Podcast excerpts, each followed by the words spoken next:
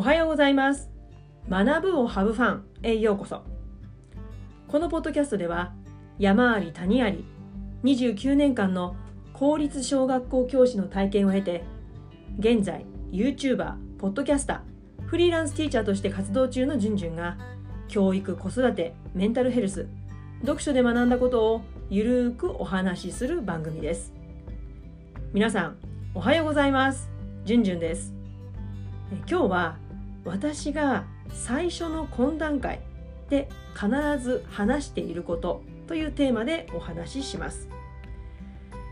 えー、そろそろ初めての学級懇談会が開かれる時期になるのではないでしょうか、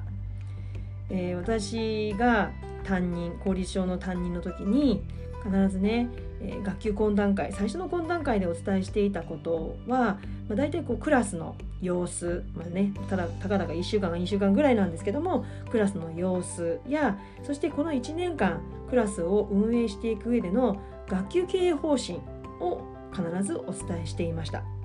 でその中で特に必ずこれだけは、ね、伝えておこう伝えたいっていうことをがあったんですね。今日はそのことについてお話をしていきます、えー、結論は悪口は言わないでください。担任の悪口は言わないでください。っていうことです。まあねその理由なんですけれども別にあの自分可愛さで悪口言わないでねっていうことじゃないんですよ。うん、あの子供のことを考えての悪口は NG ですよっていうことです。子供のことを考えたら担任の悪口は言わないでくださいねっていうことです。まあ、つまり悪口を子どもたちにの耳に入れた時点でもう教師とそして子どもとの関係はもうそこで終わってしまう気づけなくなるっていうことなんです。まあね、そういろんなシチュエーションがあると思うんですけれども、まあ、保護者の方がね学級担任に対して「あれ？これどういうことなの？ちょっとおかしいな」っていうような不安不満不信感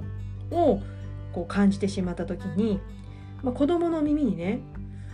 これ一体どういうことなのかしら？あの先生。じゅんじゅん先生なんかちょっと困ったわね。みたいなことを子どもの耳に入れた瞬間に子どもとじゅんじゅん先生との信頼は築けなくなってしまうっていうことなんですね。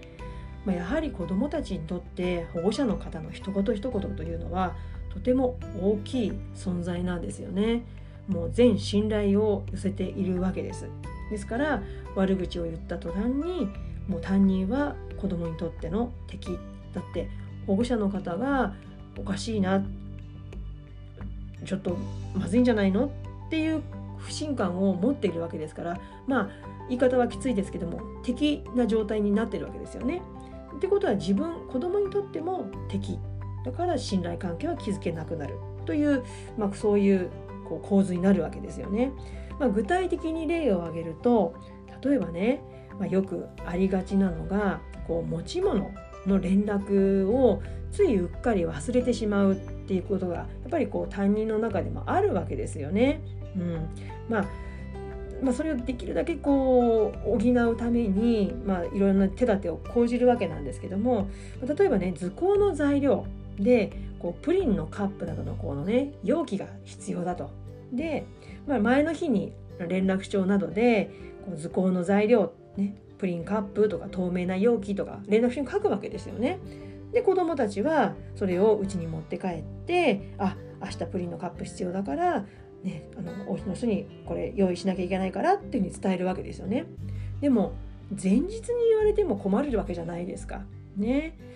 だからやっぱり担任としては1週間前の同じ図工の時間に来週にこういうことを使うからプリンのカップとか透明な容器持ってきてねっていうふうに口頭で伝えたりするわけですよね。まあ、中には1週間前に連絡書を書く担任もいると思います。まあ、私は、えーと、1週間ごとに学級通信の裏側に連絡を書いていたので、まあ、そこでこうずらずらっとあの材料とか特別な持ち物は書いていたので、まあ、オチはなかったとは思うんですけども、まあ、時々忘れたりするので付け出しでこう赤鉛筆か何かでこう加筆するというようなことをやっていました。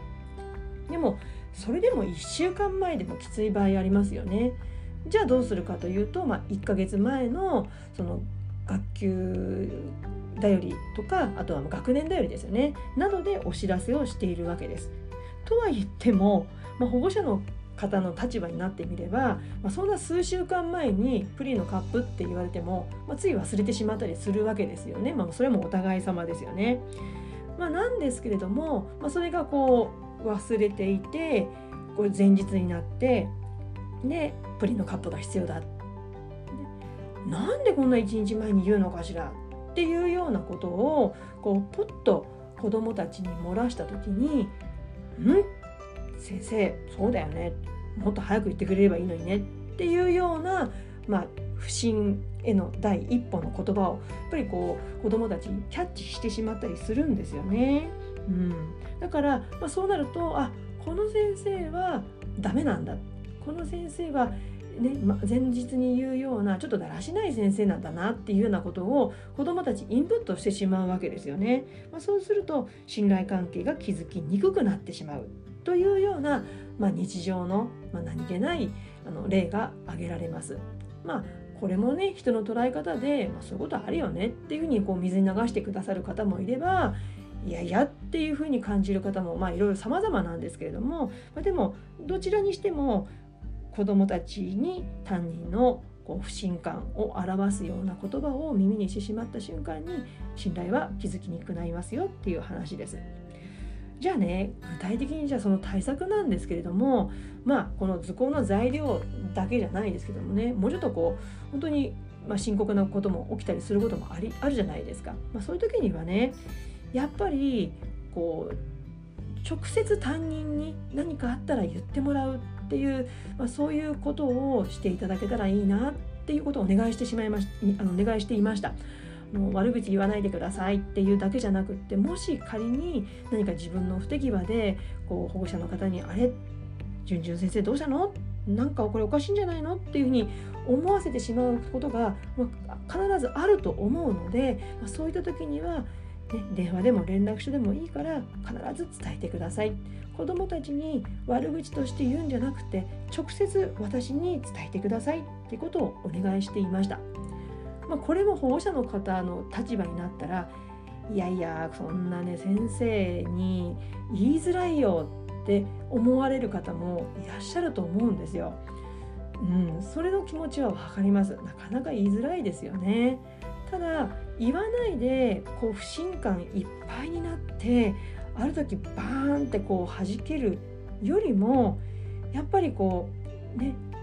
なんかこう言い方さえこう気をつければ別にこう悪く捉えられる担任に悪く捉えられるっていうことは私はないと思うんです。まあ、これも担任の捉え方なのでもうそれはどうしようもないコントロールできないことですから、まあ、これもあのアドラー心理学でいう課題の分離だと思うんですけれども本当にお互いに言い方伝え方さえ相手の立場に立って、ね、言えば伝えればそれほど誤解を大きく招くようなことはないんじゃないかなと思います。なので、ね、これから1年間こう子どもたちのために保護者の方と担任がこう両輪に、ね、車の両輪になって子どもたちの成長を促していくためにもやっぱり信頼関係が土台になっていくのでもうその本当に基本の基本ですよね絶対に不信感不安不満が何かあった時にはね悪口として子どもの耳には入れないでくださいってことをお願いしていました。ね、当に言いづらいと思うんですけれども是非、ね、言い方にさえ気をつければ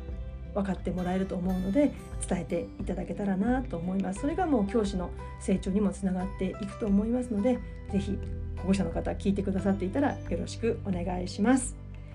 えー、今日は私が最初の懇談会で必ず話していたことというテーマでお話ししました、えー、この音声コンテンツはポッドキャスト。学ぶをハブファン YouTube チャンネルじゅんじゅんブログで配信しています。えチャンネル登録よろしくお願いします。月水金曜日の週3回え更新のお知らせがチャンネル登録フォローしていただけると届きますので、え通勤途中車の中電車の中歩きながらなど聞いていただけたら嬉しいです。またこの番組をお聞きいただいた感想や質問などもお待ちしています。ね、こんな時に子供に何て言ったらいいんでしょうかとか、ね、あの保護者の方からでも教師の方からでも結構ですのでお待ちしています。私もねあの現在進行形なのであのお答えできる部分と考えて一緒に考えられる部分とかあると思いますので一緒にね考えていけたらなと思ってます。えー、まあ、そういったことがありましたら YouTube で聞いてくださっている方はコメント欄をご利用ください。えー、Spotify などのアプリをあの利用していただいている方はあの自己紹介欄私のねこのポッドキャストの自己紹介欄にインスタグラムとツイッターの URL が貼ってありますので、えー、お手数ですがそちらからフォローしていただいてで DM を送っていただけたら私の方に届きますので、え、そうしていただけると助かります。え、それでは次回のポッドキャストまで。Let's have fun! Bye!